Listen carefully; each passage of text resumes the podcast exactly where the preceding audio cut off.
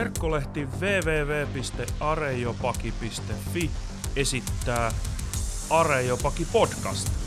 Tervetuloa mukaan!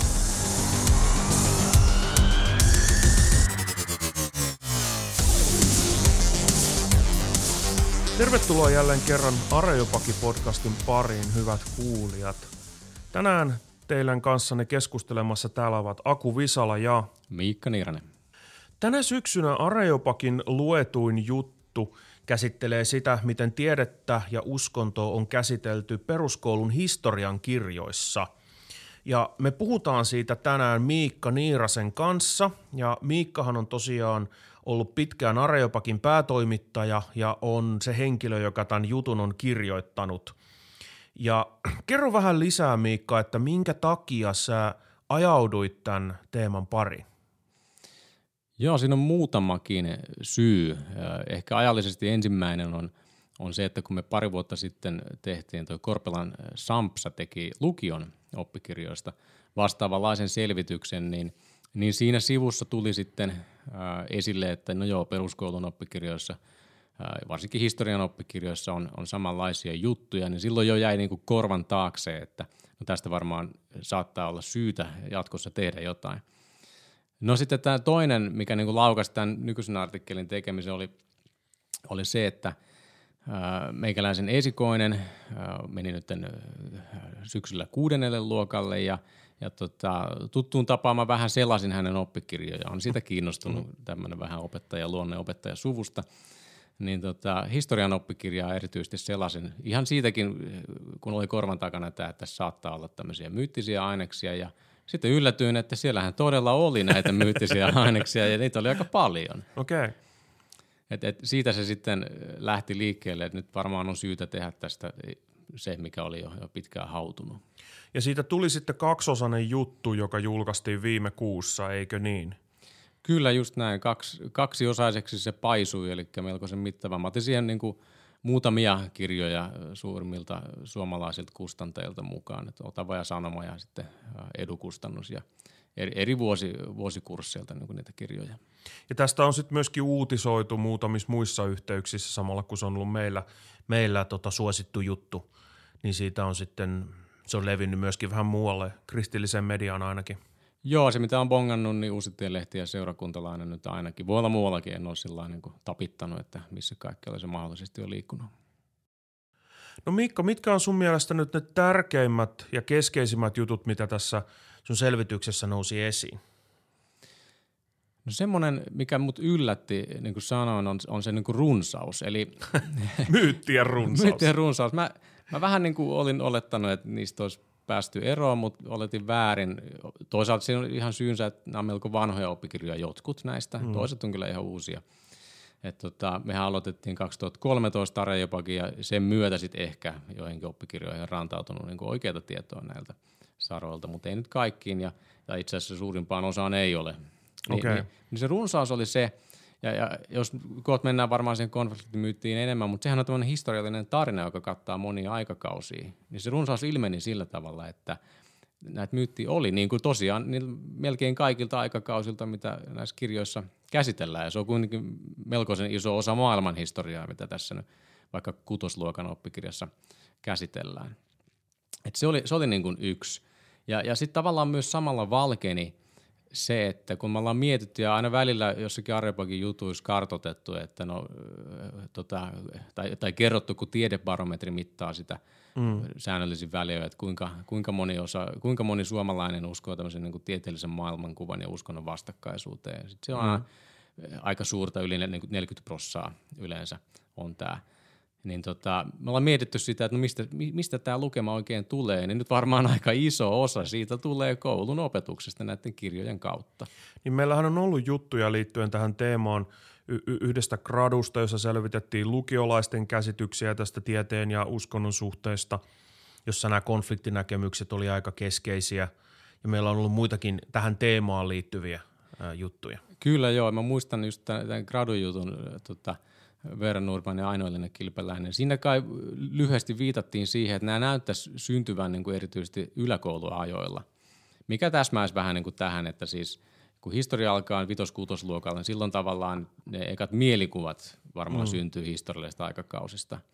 Ja sitten yläasteella, mitä ikinä muuta siinä tapahtuukaan, niin silloin ne var, vähän niin kuin kiinteytyy ikään kuin nämä asenteet ja – se, se, se kyllä täsmäisi hyvin näin niin kuin oppikirjojen kanssa mm, yhteen. Mm, koska se on kuitenkin se aika sit siinä yläkoulujessa, jossa sitten henkilöiden identiteetti alkaa muodostua ja ne alkaa miettiä suhdettansa sitten tieteeseen ja suhdettansa uskontoon ja kirkkoon ja kyllä u- uudella, uudella tavalla, niin ei olisi mitenkään yllättävää, että se olisi just se ratkaiseva vaihe. Juuri näin, rippikoulu tulee siinä 8 luokan vaihteessa ja ja tota, se niin kuin aktivoi varmasti tämän, että osa sitten päätyy niin kuin pitämään sitä – tieteen ja uskonnon vastakkainasettelu on hyvinkin elävänä ja ehkä osa sitten ei päädy, toivottavasti yhä, yhä suurempi osa ei päädy, mutta nämä on varmaan tämmöisiä selittäviä tekijöitä. Ennen kuin mennään nyt siihen, että minkälaisia myyttäjä sieltä kirjallisuudesta on löytynyt, niin ne on ehkä hyvä niin kuin kontrastoida siihen, mistä me ollaan käytetty termiä konfliktimyytti. Ja sä sanoit, että siellä on tällainen ikään kuin konfliktitarina siellä ytimessä, niin mikä tämä konfliktitarina on? No konfliktitarina on, tota, mä yritän tiivistää sitä tässä ihan jutun alussa siellä, siellä sivustolla, mutta se tiivistetysti niin kuin koskee oikeastaan koko maailman historiaa, mutta siltä kapealta osalta, mitä tulee niin kuin tieteen ja uskonnon historialliseen suhteeseen. Eli se alkaa tuolta antiikista, se, se, se konfliktimyytti, jossa niin kuin jo asetetaan ja oppikirjoissakin asetetaan niin kuin vastakkain uskomukset ja järki tavalla mm. tai toisella.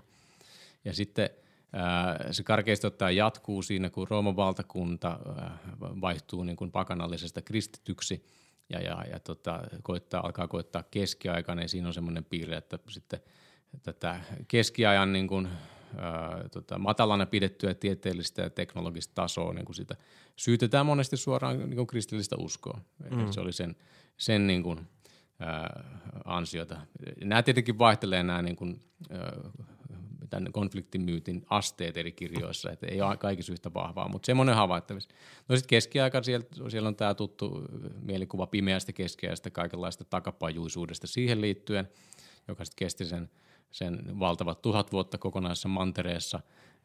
Et se, on, se on aika tämmöinen iso osa, ehkä määrällisesti isoin osa tätä ää, niin kuin konfliktimyyttiä ainakin vuosissa mitattuna – sitten tullaan tähän uuden ajan alkuun, kun rupeaa tieteellinen vallankumous kolkuttelee oveansa, joka on muuten vähän kyseenalainen termi sekin, ja, ja renessanssi, niin siinä, siinä tulee tällainen tyypillinen käsitys, että, että taikausko jätetään taakse ja, ja sieltä valistuksen aamun koi jo, jo pilkottelee. Niin, eli ja, ihmiset vapautuu tästä uskonnollisten auktoriteettien vallasta ja alkaa käyttää omaa järkeensä ja sitten näin. yhteiskunta alkaa muuttua ja – Joo, juuri näin. Ja sitten se, niin se, se kruunaus ja kulminoitumispiste on sitten valistuksen vallankumoukset. Ennen kaikkea Ranskassa, vähän ehkä Amerikassa myös. Et tota, se on siitä, mistä tämä uusi aika sitten alkaa, siis se tämän konfliktimyytin näkökulmasta se uusin aika, jota me nyt eletään sitten. Ja mm. sen jälkeen sitten tulee erilaisia muita Darwiniin liittyen ennen kaikkea ja, ja niin poispäin. Mutta mä, mä tuossa niin rajaan sen mun oppikirjojen mukaan, että se, niin valistukseen mä päätän tämän meikäläisen analyysin. Niin, eli an- antiikista valistukseen on se historiallinen väli, mitä Joo. tässä tarkastellaan. Kyllä, just näin. Tässä konfliktitarinassa on useita sellaisia, miten nyt voisi sanoa, tällaisia ydinpisteitä tai tämmöisiä ydinhistoriallisia tapauksia, joihin usein viitataan esimerkki, esimerkkitapauksina, kuinka nämä yksittäistapaukset kertoo tästä laajemmasta uskonnon ja tieteen konfliktista. Niin mitä nämä tällaiset tapaukset on ja mitkä yleensä mainitaan? No varmaan se kaikkein yleisin, mitä mainitaan, Galileo Galileen tapaus. Eli siinä on, koska siinä on se kuuluisa oikeudenkäynti, jossa Galilei ihan oikeasti tuomittiin, niin se on tietenkin tämmöinen solidi piste, mistä lähtee liikkeelle. Mutta tota, se, mitä yleensä niin kuin ei kerrota, tai kerrotaan sen väärin, eli se väritetään sekin tapaus niin kuin sopimaan tähän konfliktimyyttiin, kun todellisuudessa – se ei ollut tämmöinen selkeä tieteen ja uskonnon niin kuin yhteentörmäys, vaan molemmilla osapuolilla Galileita vastaan ja hänen, hänen puolestaan oli sekä kirkonmiehiä että, että tieteilijöitä. Ja, ja tota, joku on sanonut, että allekirjoittaa siitäkin sen, että sata vuotta ennen tai sata vuotta jälkeen Galileen, niin tämä ei varmaan olisi ollut mikään niin kuin juttu. Mm. Eli, eli siinä, mistä huomaa sen, että siinä vaikuttaa vaikkapa poliittiset seikat siihen, että oltiin, elittiin keskellä 30-vuotista sotaa, kun protestanttien ja katolisten niin välinen tota, vastakkainasettelu oli kärjistynyt konkreettiseksi sodaksi. Ja, ja sitten oli tietenkin niin kaikenlaista jännitettä, jos ei saanut antaa tuumaakaan periksi. Ja, ja sitten tämä katsottiin, tai tulkittiin joissakin piireissä sitä, että tässä annettaisiin niin periksi raamatun tulkinnassa. Katolisia syytettiin siitä, että ei tarpeeksi niin kuin, kirjaimellisesti luettu raamattua. Ja, se, ja sitten oli henkilökohtaisia motiiveja. Tota, Galilei kääntyi entistä ää, suojelijansa vastaan, Paavia vastaan. Ja se oli niin kuin sotkuinen afääri. Ja, ja sotkuinen afääri. Kyllä, ja, ja tätä ei niin kuin yleensä tule. Ei toisaalta tilaakaan, mutta jotakin siitä pitäisi niin kuin välittyä myös näissä kirjoissa, että et, et se, minkälainen niin kuin se kaikkiaan oli.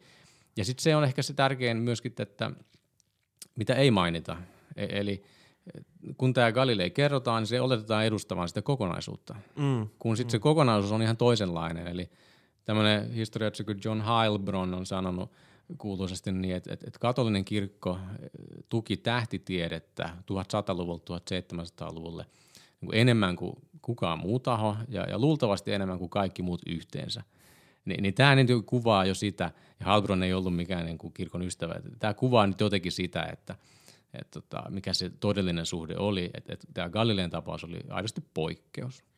Mä olin mukana tekemässä jotakin vuosia sitten lukion uskonnon kirjaa, erästä uskonnon kirjaa, taas 2016, toi Aava-sarja – ja siinä on ihan erikseen nostettu sitten tämä tieteen ja uskonnon suhde keskustelun kohteeksi tässä kirjasarjassa. Ja siinä erikseen vielä käsitellään, siinä on semmoinen, mä, mä, mä tarkistin sen justiin, mä en muuten olisi muistanut, niin tota sellainen inforuutu, missä on vähän esitelty myös tätä Galileon tapausta ja sitä sen taustalla olevaa monimutkaisuutta. Että kyllä se sieltä pitäisi jo tässä vaiheessa ikään kuin lukion oppikirjoista jo löytyä että tämä kuva ei ole ollenkaan näin ykselitteinen kuin mitä ihmiset yleensä ajattelee.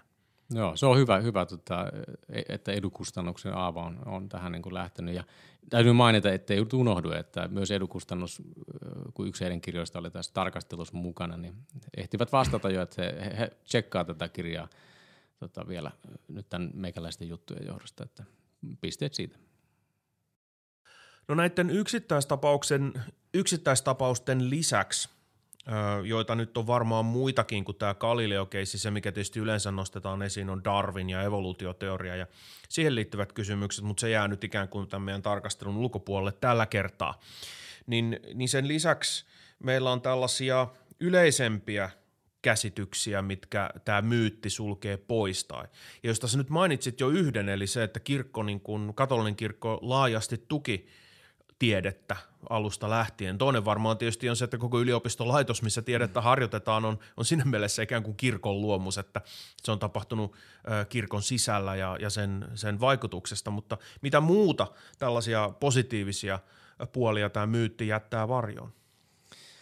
Joo, toi, toi on hyvä pointsi just tämä yliopistolaitos, mikä niin kuin on, on niin kuin ihan, ihan selvä alan tutkijoille ainakin. Ja jos menette vaan käymään yliopistossa, Oxford, Cambridge, niin tota, täynnä niin kuin, äh, kristillisiä kirkkoja ja, ja tota, Harvard, Princeton perustettu pappisseminaareiksi alus, alun perin. Tämä on niin kuin, äh, aikanaan ollut ihan itsestään selvää, että se on niin kuin, niin kuin Janne Saarikivi sanoi jossain, tämän, tota, tämmöinen katolisen kirkon sivubisnes aikana oli tämä, oli tämä tieteen teko. Niin ja myöskin se näkyy siinä, että millä, minkälaisia motiiveja siinä oli – siinä tieteen tekemisessä, eli mihin sillä pyrittiin. Ja mä oon viettänyt tietysti monta vuotta tuolla Oxfordin yliopistossa, niin Oxfordin yliopiston tunnuslause, joka on vieläkin, jonka poistamista aina silloin tällöin vaaditaan muuten, niin tämä tunnuslause, joka on siinä Oxfordin yliopiston tunnuksessa on Dominus Illuminatio Mea, eli, eli Herra on minun valoni.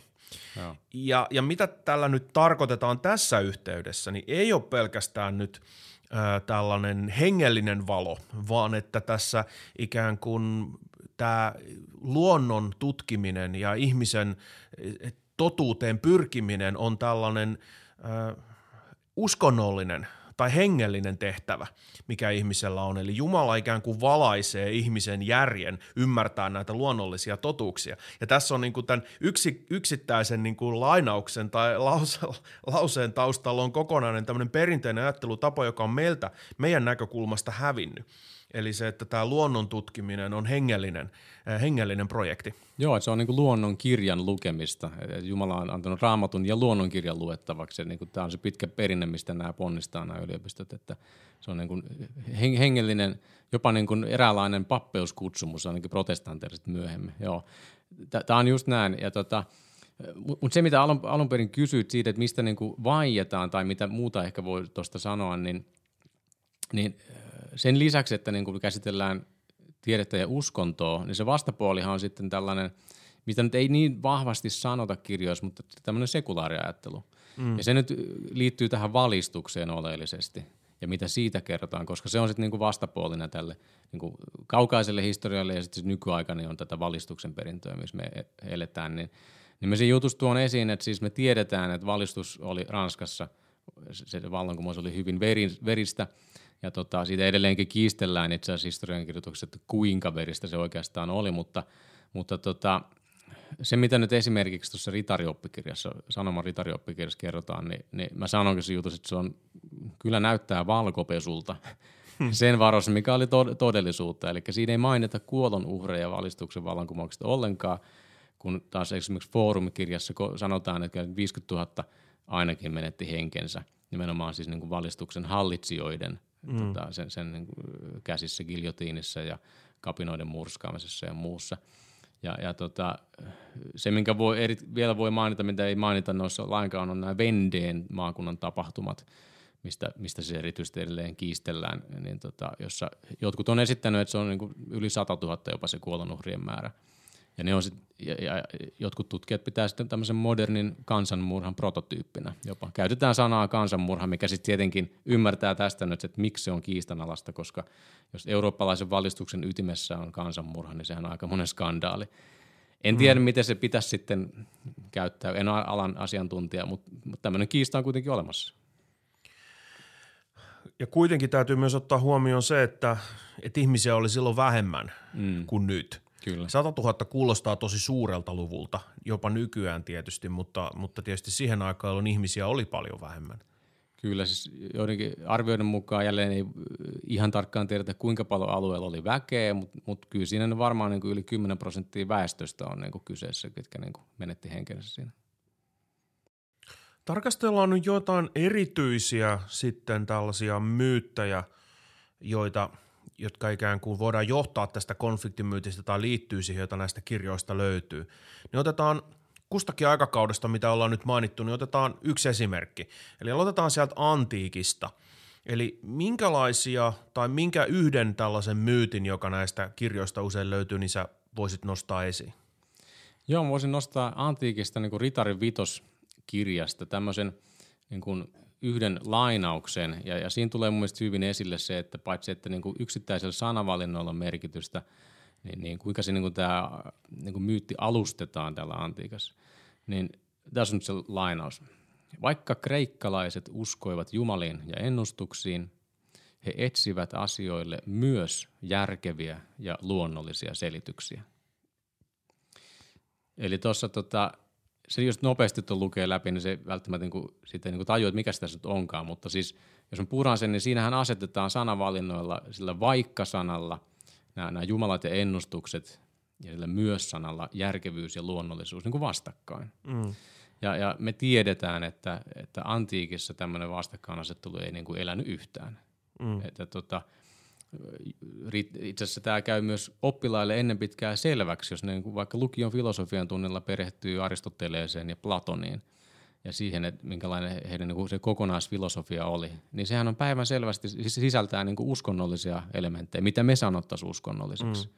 Mutta mut, mitä he ei niin käyttäisi sitä sanaa, koska se sanakin on niin kuin, mitä me sillä tarkoitetaan ja sana uskonto on paljon myöhempää peru. Esimerkiksi se, että on olemassa joku luoja Jumala, mistä kaikki on lähtöisin ja ja kaikilla todellisuudella on joku päämäärä ja ihmisellä on joku päämäärä ja on ikään kuin luonnonmukainen elämä ja e, ei-luonnonmukainen tai luonnonvastainen elämä ja se, mikä ihmisen tehtävä on, on ikään kuin sopeutua tähän Juuri näin. Ää, lu, lu, luonnonmukaiseen elämään. Ja. Juuri näin. Tähän ei niin kuin lainkaan istu tämmöiseen niin kuin vaikka tosi pelkistettyyn materialistiseen maailmankatsomukseen. Ja tässä on tosi paljon osia, mitkä on niin kuin ihan jotain muuta. Hmm. Ja, ja tota, tämä myös selittää sitä, että koska ää, nämä oli, me, me nimitettäisiin heitä uskonnollisiksi ajattelijoiksi osin Aristotelesta ja Platonia, mutta nämä näkemykset myös selittää sitä, miksi keskiajalla vaikka niin kuin kirkossa arvostettiin paljon Platonia ja Aristotelesta siitä huolimatta, että he eivät olleet kristittyjä. Koska he näki yhtymäkohtia siihen, niin kuin, että kristinuskossa on jotakin samaa kuin mitä nämä ikään kuin nämä antiikin ajattelijat olivat oivaltaneet sen mukaan kuin voivat. Niin ja tietysti koko kristillinen teologian harjoitus syntyy sitten myöhäisantiikissa tämän myöhäisantiikin filosofikoulujen ja filosofisen ajattelun sisällä, jolloin niin kuin on tosi vaikea edes enää tehdä kauhean tarkkaa eroa, että koska siirrytään ikään kuin teologiasta siihen, siihen antiikin filosofiaan, vaan se filosofinen ajattelutapa oikeastaan sulautuu niin kuin teologiaan. Juuri näin, ja itse asiassa tässä päästäänkin siihen seuraavaan myyttiin, mikä, mikä koskee tätä ää, niin kuin, kristinuskon tuloa antiikin Rooman viralliseksi uskonnoksi sitä seuraavaa niin kuin keskiaikaa. Ja tota, se puolestaan tiivistetään yhdessä tämmöisessä lainauksessa. Katsotaan, katsotaanpa tuolta. Tämmöinen forumkirjassa esiintyy tämmöinen tota, lainaus kuin Keskiajalle ei myöskään arvostettu antiikin kulttuuria. Okei. Okay. Tämäkin niin kuin nopeasti kun niin kuin lukee, niin tämähän on melko viattoman kuultoinen, kun se on niin lyhyt, mutta siis sehän on ihan valtava väite. Se on jopa niin valtava, että se niin kuin, vähän niin kuin häkellyin, että miten tämä voi pitää paikkansa. Eihän mitään mahdollisuutta, jos niin kuin yhtään tuntee asiaa. Ja itse asiassa jos lukee niitä kirjoja, niin siellä on monia ristiriitaisia esimerkkejä sitten tämän väitteen kanssa. Niin, jos miettii pelkästään sitä, että no mikä oli esimerkiksi se kieli – mitä op- oppimisessa ja kirjoittamisessa käytettiin latinan kieli.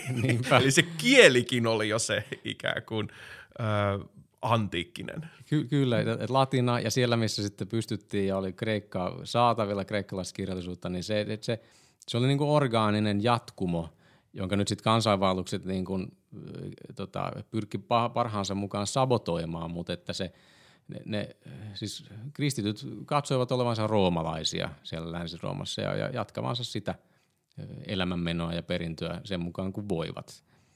Ja, ja tästä on niin kuin se, että antiikin kulttuuria todellisuudessa siis arvostettiin, niin siitä on hyviä esimerkkejä luostarien toiminta, vaikka jos niin kuin – päivät pitkät munkit kopioivat antiikin käsikirjoituksia, ei siis pelkästään niin kuin raamatun käsikirjoituksia, vaan, vaan sellaisia filosofian käsikirjoituksia, mitä, mitä sitten oli, oli saatavilla ja mitkä eivät sitten päässeet tuhoutuneet, niin, niin se on suurelta osin, ei kokonaan, mutta hyvin suuri osa siitä, mitä niin kuin myöhemmin me tiedetään antiikista, oli tämän kopiointiprosessin ansiota. Mm. Et, et kyllähän se nyt osoittaa jo pelkästään antiikin kulttuurin arvostusta. No, me ollaan nyt katsottu kahta tällaista myyttistä ideaa, yksi sieltä antiikista ja toinen sieltä keskeältä, mitä voidaan löytää näistä oppikirjoista.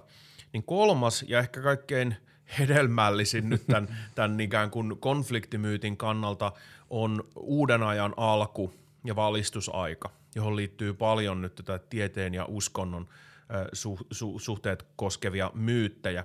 Ja ensimmäinen on se yleensäkin, että miten me ymmärretään tämä renessanssin ajatus, mikä tämä renessanssi oikeastaan oli.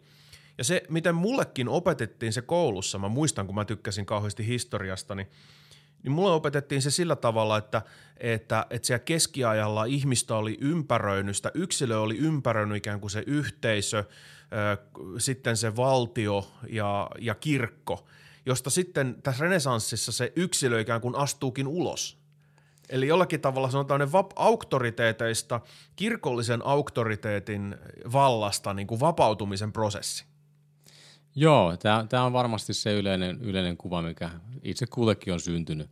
Ja tota, no, se on tietysti tämmöinen niin myöhäisemmän historiankirjoituksen valaisema kuva, tai siis niin kuin sen, sen, sen silmälasien kautta katsottu. Ja se heijastuu näissä kirjoissakin. Eli tota, jos otetaan jälleen lainaus, lainaus tuolta – yhdestä kirjasta löytyy tämmöinen, tämmöinen kappale tai lausahdus kuin humanistit kannustivat ihmisiä luottamaan omaan ajatteluunsa ja pääsemään irti kirkon vaikutusvallasta. Katolinen kirkko ei enää ohjannut ihmisten elämää ja ajattelua yhtä paljon kuin aiemmin, minkä seurauksena kirkko menetti valtaansa vähitellen. No tässä on pakattu aika paljon tähän ja, ja niin kuin, se, mikä tästä tekee hankalan käsitellä niin kuin monesti, että nää, tässähän on osa totta. Eli mm. jos nyt sitä muutamaa sataa vuotta halutaan jotain sanoa, niin on totta tietenkin, että uskonpuhdistuksen myötä varsinkin niin kuin katolinen kirkko menetti semmoista organisatorista valtaa, se voisi sanoa näin. Mm. Mutta sitten toisaalta, jos mitataan niin kuin val, kirkon valtaa jotenkin muuten, vaikka ihan sillä, että miten ihmiset uskoo – niin puolestaan kirjapainotaito, ja, ja, joka, niin kuin, jonka uskonpuistossa otti reformaatio käyttöön nimenomaan tosi aktiivisesti, niin sen myötähän sitten ihmisten niin kuin, tietämys ja usko, niin kuin, usko näihin kirkon opinkappaleisiin kasvoi, hmm. jolloin tämmöinen epäsuora valta kasvoi. Eli se, tämä on niin kuin määrittelykysymys, eikä mikään niin kuin merkityksetön, että onhan se, jos kuvataan näissä kirjoissa, kuvataan monesti, että keskiaikalla niin kirkon läpitunkemaa, niin näissä uskomusten tasolla – se tällainen läpitunkevuus koitti vasta myöhemmin mm. keskiajan jälkeen. Eli tämä on vähän paradoksaalista. Mutta, ja toki jo. myös tässä on tämä kysymys, että no mitä tämä nyt tässä yhteydessä humanismiksi kutsuttu ilmiö oli? Ja ajatellaan nyt tämmöisiä kuuluisia humanistisia ajattelijoita, vaikka Erasmus Rotterdamilaista, joka oli kuitenkin uskollinen kirkon poika ja teologi ja augustinolainen ajattelija – ja oli myötämielinen tietyssä mielessä reformaatio kohtaan, mutta eihän hän ajatellut, että meidän pitää päästä kirkosta eroon tai että kristinuskossa on joku sinänsä massiivinen ongelma. Hän oli kirkkokriitikko joiltakin osin ja haluttiin, haluttiin uudenlaista teologiaa, uudenlaista filosofiaa, uudenlaista suhdetta ikään kuin siihen omaan yhteisöön. Mutta ei tämä tarkoittanut mitään isoa breikkiä. Nimenomaan, ja, ja sitten jotkut tutkijat sanoo, että niin kuin humanismi jossain Pohjois-Euroopassa niin kuin täysin sulautui oikeastaan reformaatioon. Et varmaan Philip Melanchthon on hyvä esimerkki niin kuin tämmöistä niin kuin humanistista, joka on nimenomaan reformaation kärkihahmoja.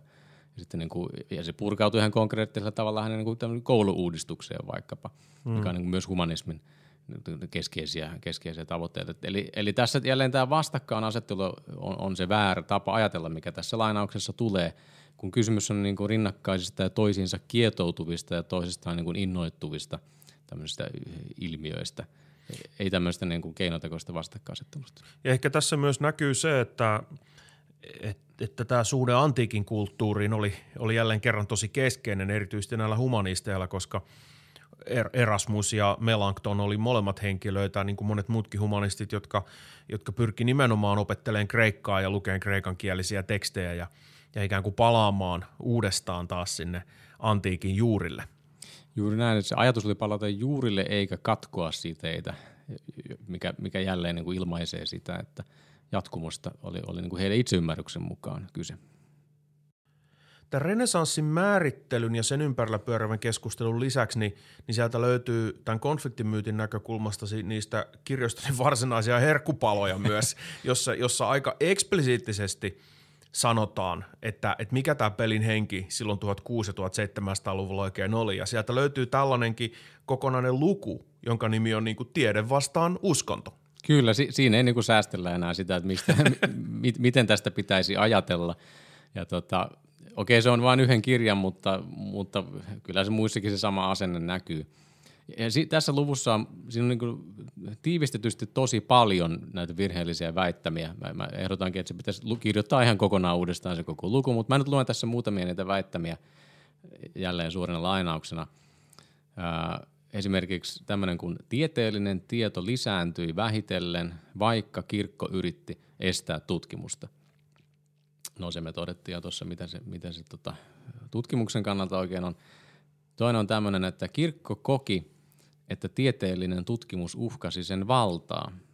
Tästä syystä kirkon johtajat yrittivät usein vastustaa uusien tieteellisten löytöjen julkistamista.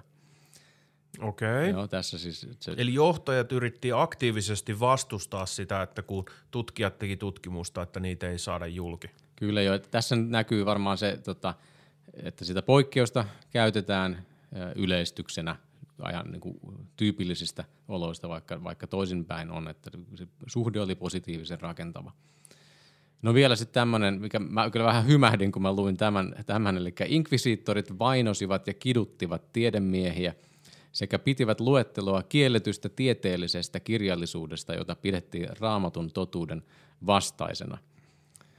tässä on niin monta myyttiä. Saatiin samaan lauseeseen. mm, että aika, aika, aika suoraa puhetta. Kyllä. Mut, mutta kiellettyjen kirjojen luettelohan oli olemassa. Kyllä. Oli, oli joo. Tässä se vaan sanotaan, että se oli niin kuin tieteellisen kirjallisuuden, mm, mm. kun siis kyseessä oli niin kuin katolisen kirkon harhaoppisena ja moraalille haitallisena pidetyn kirjallisuuden luettelosta. Ja toki on, että siis niin kuin tieteelliset aiheet saattoi koskettaa niin kuin sitä aihepiiriä, mutta se ei ollut se fokus lainkaan. Mm. Ja, tota... Inquisitio ei ollut siellä jahtaamassa ja, ja, ja kiduttamassa tie, tiedemiehiä, ikään kuin niiden tiedemiesten olisi pitänyt piiloutua johonkin kellariin, ettei ne tule Inquisition Juuri näin, että se, se, jahtaamaksi. Joo, ja tästähän on Olli-Pekka Vainen on hyvä artikkeli meidän Arepakin sivulle, jossa sanoo, että tämä todellisuus oli eh, ikävä kyllä niin kuin enemmän tämmöinen tylsä, tai muistutti enemmän ehkä sitä Monty Pythonin kuuluisaa sketsiä, jossa kidutetaan tyynyillä ja muulla tämmöisellä. Eli, eli se ei ollut, inkvisitio ei ollut sellainen maineeltaan kuin me luulemme sen olleen. Niin kuin nyt tässä käy ilmi, niin tässä on aika paljon erilaisia myyttejä pakattu pieneen tilaan, niin mikä se to, parempi kuvaus, että jos meidän pitäisi muutamalla lauseella nyt korjata näitä, näitä edellisiä, edellisiä harhalaukauksia, niin, niin mitkä olisi sellaisia parempia, parempia lyhyitä tiivistyksiä siitä, mitä tähän aikaan tapahtuu? Joo, paremmin, paremmin maaliin osuvia olisi sanoa vaikka jotenkin näin, että kirkko niin kuin rohkaisi tieteellistä tutkimusta pääosin ja, ja tota, konfliktit oli, oli poikkeuksia, harvinaisia poikkeuksia. Ja tota, ne, ne nimenomaan tukivat sitä rahallisesti. Mm. Tämä on ehkä tämmöinen konkreettinen. Raha kannattaa mainita. Kai sinne kaadettiin rahaa. Ja sitten toki on varmaan hyvä muistaa, että 1500-luvulta eteenpäin ei ole enää semmoista yhtä asiaa kuin the kirkko, Aivan. vaan on, on roomalaiskatolinen kirkko ja se on vähän erilainen eri paikoissa ja sitten on erilaisia protestanttisia kirkkoja, joista sitten aika moni suhtautuu varsin optimistisesti ö, tieteelliseen tutkimukseen.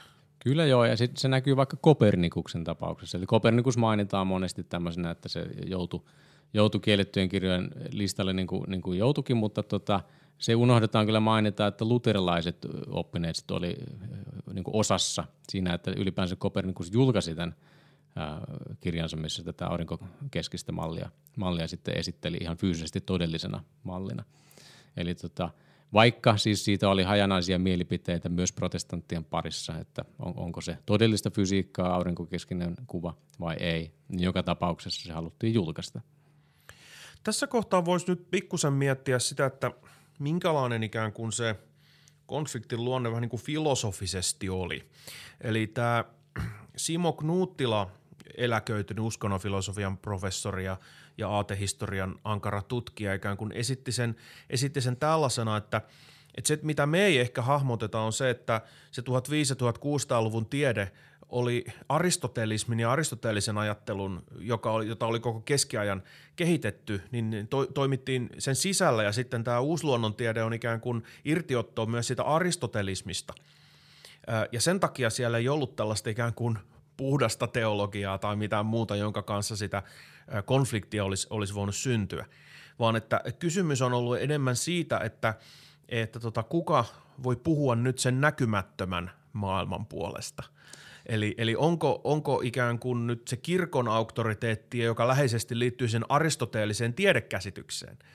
Joo, tämä on, tämä on hyvä pointti, koska nimenomaan ja koska se on vähän tämmöinen niin malli, mitä voi soveltaa muuallekin, eli kirkko oli tullut liittyneeksi aika vahvasti, niin kuin se katolinen kirkko keskiajalla, niin kuin Aristoteleen ajattelu.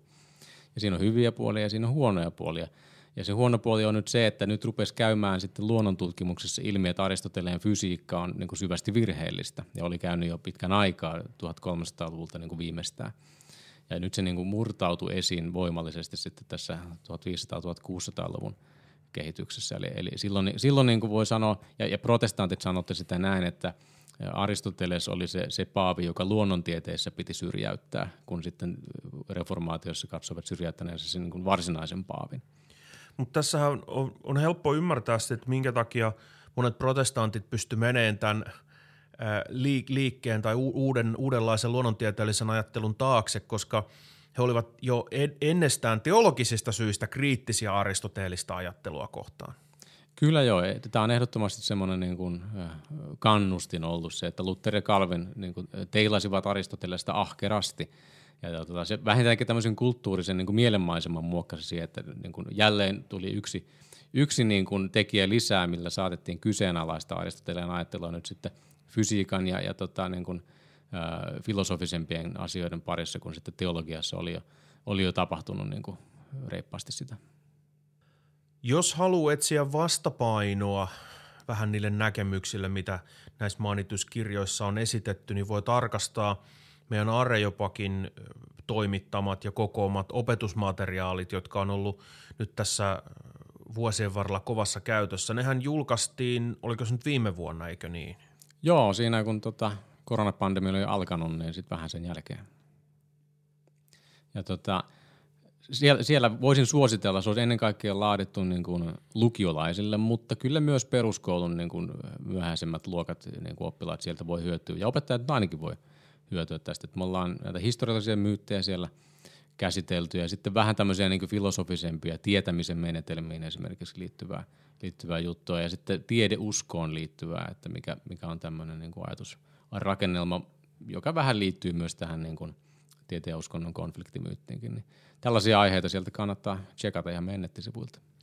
Tässä on hyvä myös nostaa nyt esille se, että kun nyt puhutaan esimerkiksi opetusmateriaaleista, niin, niin näähän ei ole sellaisia juttuja, mitä me ollaan vaan niin kuin keksitty, hmm. joita me nyt sitten propagoidaan tässä siksi, kun me halutaan toisenlainen, toisenlainen tarina. Vaan että se tilanne on oikeastaan sellainen, jos nyt katsoo niin tutkijoiden ja historioitsijoiden ja tieteen historian näkökulmasta, on se, että – että historioitsijat on ne sitten mitä mieltä tahansa ö, uskonnollisista, nä- mitä uskonnollisia näkemyksiä niillä on tai ei ole, niin, niin historioitsijat on tiennyt jo pitkään, että tämä konfliktimyytti ja nämä konfliktitarinat on nimenomaan tämmöisiä niin myyttisiä ja myyttisiä tarinoita. Mutta tämä, tämä ei ole aina löytänyt tietänsä sitten tähän populaariin keskusteluun tai populaariin sfääriin. Ja onko sulla, Miikka, mitä sä itse ajattelisit, kun tämä on semmoinen, mikä mua mietityttää, että mistä se, mistä se mahtaa johtua? Koska meillä on kuitenkin historiallista tutkimusta ollut jo pitkään, mm. joka ikään kuin haastaa tämmöiset yksinkertaistukset antiikista ja keskiajasta ja uudesta ajasta. Ja tutkijat on niinku tiennyt tämän jo kauan. Mutta silti vaan jostain syystä, kun uusia oppikirjoja kirjoitellaan tai, tai pakinoita tehdään – lehtiin, niin ihmiset silti toistaa näitä samoja vanhoja myyttejä? Tämä on tosi hyvä kysymys ja, ja voi olla vaikea niin tyhjentävästi vastaa, vastaa siihen, mistä se kaikesta voi johtua, mutta että, ää, se on, ehkä se myyttien runsaus on yksi niin kuin, johtolanka, mitä voisi lähteä tästä seuraamaan, eli kun se esiintyy joka paikassa tämä konfliktimyytti, niin sitä on, se aiheuttaa sen, että jos sen hylkää, niin pitää olla joku parempi tarina, kokonainen tarina niin kuin mm. tilalle ehkä. Tai siis ainakin se käsitys ajan juoksusta, mitä, mikä, miten se oikeasti sitten meni. Ei tarvitse olla mikään johdonmukainen tarina, koska historia nyt harvoin niin kuin on oikeasti semmoista, että se on yleensä tämmöinen niin kuin, eh, niin kuin jälkiviisaan näkökulma vaan tämä tarina. Mutta joka tapauksessa niin se, se, varmaan se muu, runsaus on sellainen ja ehkä Toinen voi olla tällainen niin kuin tyypillinen popularisointiin liittyvä ongelma. Että ainakin, ainakin nyt Suomen osalta voidaan varmaan sanoa, että aika on yksi, mikä selittää. Että jos, jos me ollaan Areopagilla, ain, niin kuin, ei nyt ainoa, mutta varmaan niin kuin ensimmäinen tämmöinen, niin kuin, voisi sanoa, niin kuin, tietoisesti aihetta popularisoiva taho, niin me ollaan toimittu vasta semmoinen kahdeksan vuotta jotain tällä, niin, niin, niin eihän se ole kovin pitkä aika vaan mm. oppikirjojen laatimisessa mm. ja muussa, niin – se nyt jotain selittää, mutta ei me nyt ehkä, on hyvä kysymys, kuinka paljon me voitaiskaan edes saada aikaa, mutta se mitä voidaan, niin ainakin oppikirjojen osalta ehkä vasta alussa. Hmm. Jos me nyt halutaan luopua tästä konfliktimyytistä tai tästä konfliktitarinasta, niin niin kuin sanoit, niin me tarvitaan jotain siihen tilalle. Ja sen sijaan, että me vaan sanotaan niin kuin Oxfordista yli el- eläköitynyt – tieteenhistorian tutkija John Hedley Brooks sanoi, kun siltä häneltä kysyttiin, että millainen tämä tieteen ja uskonnon suhde on, niin hän sanoi, että it's complicated. niin, niin jos me halutaan vähän jotain muuta kuin, että se nyt on tosi monimutkaista, niin, niin minkälaisia keissejä sulle tulisi sit mieleen, missä niin teologinen ajattelu on taas sit suoraan vaikuttanut tieteelliseen ajatteluun? Joo, tässä on hyvä ottaa kaksi esimerkkiä, mitkä on niin kuin vaikuttanut osaltaan, en näin tietenkään ole yksin vastuussa luonnontieteen synnyttämisessä, mutta tieteen historiassa on semmoinen konsensus, väliä konsensus, ketkä asiaa on tutkinut, että on tämmöinen kuin voluntarismiteesi ensinnäkin, mikä selittää ää, kokeellisen luonnontieteen syntyä. Siinä on lyhyesti sanottuna kyse siitä, että tuossa keskiajan lopulla alkoi yleistymään semmoinen ajattelu, niin kun, että kun Jumala on luonut maailman, niin hän on luonut sen nimenomaan niin kuin tahtonsa kautta sen sijaan, että se olisi niin kuin ennen hänen vaikkapa järkensä ilmentymä. Tämmöinen tosi karkeistuksia, mutta se idea menee sitten niin, että koska se on niin kuin hänen vapaan tahtonsa tuotos tämä meidän maailma, niin, niin sehän voi olla sit monenlainen. Tai se ei ole välttämättä juuri vain yhdenlainen. Hmm. Ja jos näin on, niin meidän pitää tutkia sitä saadaksemme selville vaikka semmoisia lainalaisuuksia, mitkä sitä maailmaa hallitsee. Että me ei voida sitä niin kuin päätellä sen perusteella, että meidän vaikkapa järkemme, joka olisi niin kuin Jumalan kuvan tämmöinen tärkeä osa, niin, niin se osaisi suoraan sanoa, minkälainen tämä maailma on. Niin, eli se kysymys on nyt siitä ikään kuin, että millä tavalla me päästään kiinni siihen, mikä on totta – Eli Joo. jos meillä on, nyt me jatketaan tätä raakojen stereotypioiden tiellä, jos meillä on tällainen ikään kuin rationalistinen kuva, niin se tarkoittaa, että Jumala on luonut maailman tämmöisten järjellisten periaatteiden perusteella, ja koska me ollaan järjellisiä olentoja, me voidaan ymmärtää nämä järjelliset periaatteet, me voidaan päätellä siitä, minkälainen sen todellisuuden pitää olla, jotta se on järkevä kun taas voluntaristi lähtisi toisesta suunnasta ja sanoi, että ei, ei, että, että se maailma, minkä Jumala on luonut, on kontingentti, sattumanvarainen, ja se voisi olla toisellakin tavalla, ja, ja se ei noudata välttämättä niitä meidän järjen periaatteita, joita meidän pitää mennä katsoa ja selvittää, että millainen se on. Eli se on tällainen, että ei järjen kautta, vaan, vaan empiirisen havainnon kautta. Kyllä, tai siinä tulee niin kuin – voisi ehkä puhua korostuksesta, koska kyllähän se, se tarkoittaa myös sitä, että se on jollakin tavalla järjenmukainen sitten myös se, myös se maailma, minkä me empiirisen tutkimuksen avulla havaitaan olevan. Mutta se, täytyy, se ei ole sillä tavalla itsestään selvästi jonkinlainen tietynlainen, vaan se, se on järkevä, mutta me ei etukäteen tiedetä, millä tavalla järkevä. Ja se ajatus on se, että tämä voluntaristinen painotus oli jotain sellaista, mikä sitten edesauttoi niin kuin modernin luonnontieteen syntyessä nimenomaan pyrittiin tekemään empiirisiä havaintoja ja ei yritetty ikään kuin liian paljon luottaa tällaisiin, mitä filosofissa sanottiin niin kuin aksiomaattisiin totuuksiin, eli tällaisiin välttämättömänä pidettyihin totuuksiin. Juuri näin, ja se tota, sopivasti historiallisesti niin kuin edelsi tätä äh, luonnontieteen, kokeellisen luonnontieteen nousua.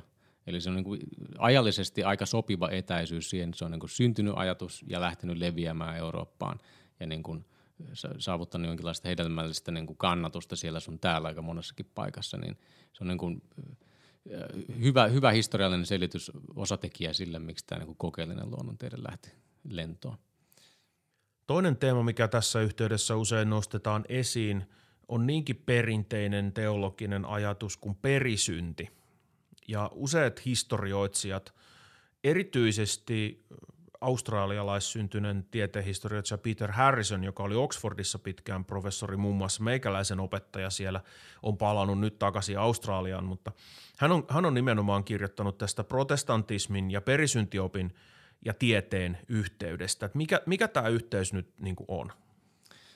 Se yhteys on, mitä tuossa aiemminkin juteltiin, liittyy tämän nimenomaan protestanttisuuteen, kun sieltä niin kuin luonnontiede ja kokeellinen luonnontiede lähti ehkä hiukkasen, niin kuin, ei voi sanoa, että tämä niin kuin pelkästään siellä lähti niin kuin enemmän liikkeelle, vaan ehkä sai en, hiukan enemmän tarttumapintaa. Idea on se, että Lutherin ja Calvinin näkemys ihmisen syntisyydestä oli niin kuin perustavanlaatuisempi kuin ehkä siihen asti oli ajateltu. Eli ihmisen järki – myös, ja ehkä varsinkin se, sitä pidettiin syntiin langenneena, niin että se ei, sen ei niin kuin voinut luottaa antavan niin kuin lähtökohtaisesti aina luotettavaa tietoa, vaikka nyt luonnosta, vaan että sitä tuli täydentää sitten tällä luonnonkirjan ilmoituksella, jonka katsottiin olevan sitten luotettavampaa tietoa, tai vähintäänkin niin, että se korjasi sitten tätä järjen mahdollisia virhepäätelmiä, jotka sitten monesti saatettiin samastaa vaikka Aristoteleeseen. Mutta jos me nyt hyväksytään tällainen perisyntioppi, missä ajatellaan, että se järki on nyt korruptoitunut, niin miten, miten tämä nyt sit edesauttaa sitä luonnontiedettä? Se auttaa sillä tavalla, että tota, tai muutamallakin tavalla. Eli ensinnäkin se luonnon ilmoitus niin kuin ajaa ikään kuin yli järjestä. Ja, ja, ja järjen pitää niin kuin taipua tämän niin kuin suoremman ilmoituksen niin, tota, taht, niin, niin kuin tahdon alle. Eli jos me havaitaan, että tota, ää, vaikka painovoiman yhteydessä sieltä tulee semmoista kiistämätöntä dataa, joka niin kuin meidän pitää huomata, että se noudattaa matemaattista lainalaisuutta, niin jos meidän Aristoteleen näkemys vaikka heittoliikkeestä niin on jonkinlainen, me pidetään sitä lähtökohtaisesti järkevämpänä, niin meidän pitää hylätä sen järkevyys ja asettua sen niin kuin mittausdatan auktoriteetin alle. Hmm. Taas niin kuin yksi tapa. Toinen voisi olla sitten se, että ää, siinä niin kuin vertaisarviointi tulee, tulee tota helpommaksi tai ajatella, että tiede onkin tämmöinen kumulatiivinen ja yhteisöllinen projekti, jossa niin kuin ei ole semmoista, ää, niin helposti ei voi ajatella, että on tämmöinen niin kuin jonkinlainen auktoriteetti, vaan kaikki auktoriteetit voidaan kyseenalaistaa just tämän todistusaineiston perusteella. Hmm. Eli tässä niin kuin vähän alennetaan, demokratisoidaan tiedettä samalla. Me ollaan nyt puhuttu aika pitkään erinäisistä historiallisista ongelmista, mitä, mitä näistä peruskoulun historian kirjoista löytyy. Niin mitä me nyt sitten voidaan tehdä? Nämä kirjat kuitenkin on olemassa ja ihmiset käyttää näitä, niin miten, miten meidän pitäisi suhtautua nyt tähän, tähän tilanteeseen ikään kuin me ollaan nyt tässä, mä en ole, mulle ole lapsia, mä en ole vanhempi, mutta sä oot. Niin mitä sä ajattelet? No tässä on muutama juttu, mitä, mitä voi tehdä ja mitä eri tahot voi tehdä. Uh, no mainitsin vielä noin kustantamot, jotka on siis jo muutama reagoinut, että he tsekkaa näitä kirjoja. Se on tietysti hyvä. Opettajat voi, voi tehdä tietysti sen, mitä moni jo tekee, eli tota, he käyttää useita lähteitä opetuksessa, ei pelkästään oppikirjaa. Ja nyt tässä on niin kuin hyvä paikka niin kuin laajentaa sitä vaikka just näihin Areobagin oppimateriaaleihin. Ja tota, se on tietysti hyvä, että – että nämä on jo valmiiksi, niin, niin ehkä tämä on niin kuin helpompa myös omaksua sitten sitä kautta nämä, nämä niin kuin, ää, oikeat historialliset käsitykset ja, ja välittää niitä oppilaille. Sitten mitä mä vanhemmille vielä sanoisin, ja semmoisen niin kuin omana esimerkkinä, mitä me mun esikoisen kanssa tehdään sitten tästä innottuneena ja toki muutenkin, mutta nyt niin kuin systemaattisesti ollaan käyty aina viikoittain niin kuin tätä historian kirjaa läpi, ihan juteltu siitä – niin kuin lähtökohtana nämä, nämä niin kuin myytit, mutta tätähän voisi tehdä ja kannattaakin tehdä ihan, vaikka niin kuin kirja olisi ihan priimaa. Et tota, se on hyvä tapa, että pääsee niin kuin bondaamaan oman, oman lapsen kanssa tälläkin tavalla, että tuossakin kun teini-ikä kolkuttelee, niin se, se aika voi jäädä vähän vähemmälle siinä ja, ja muutenkin, mutta tota, se on varmasti niin kuin voi suositella kaikille, että, että vanhempi olisi kiinnostunut oman lapsensa koulun käynnistä. Siinä ei varmaan niin häviä mitään.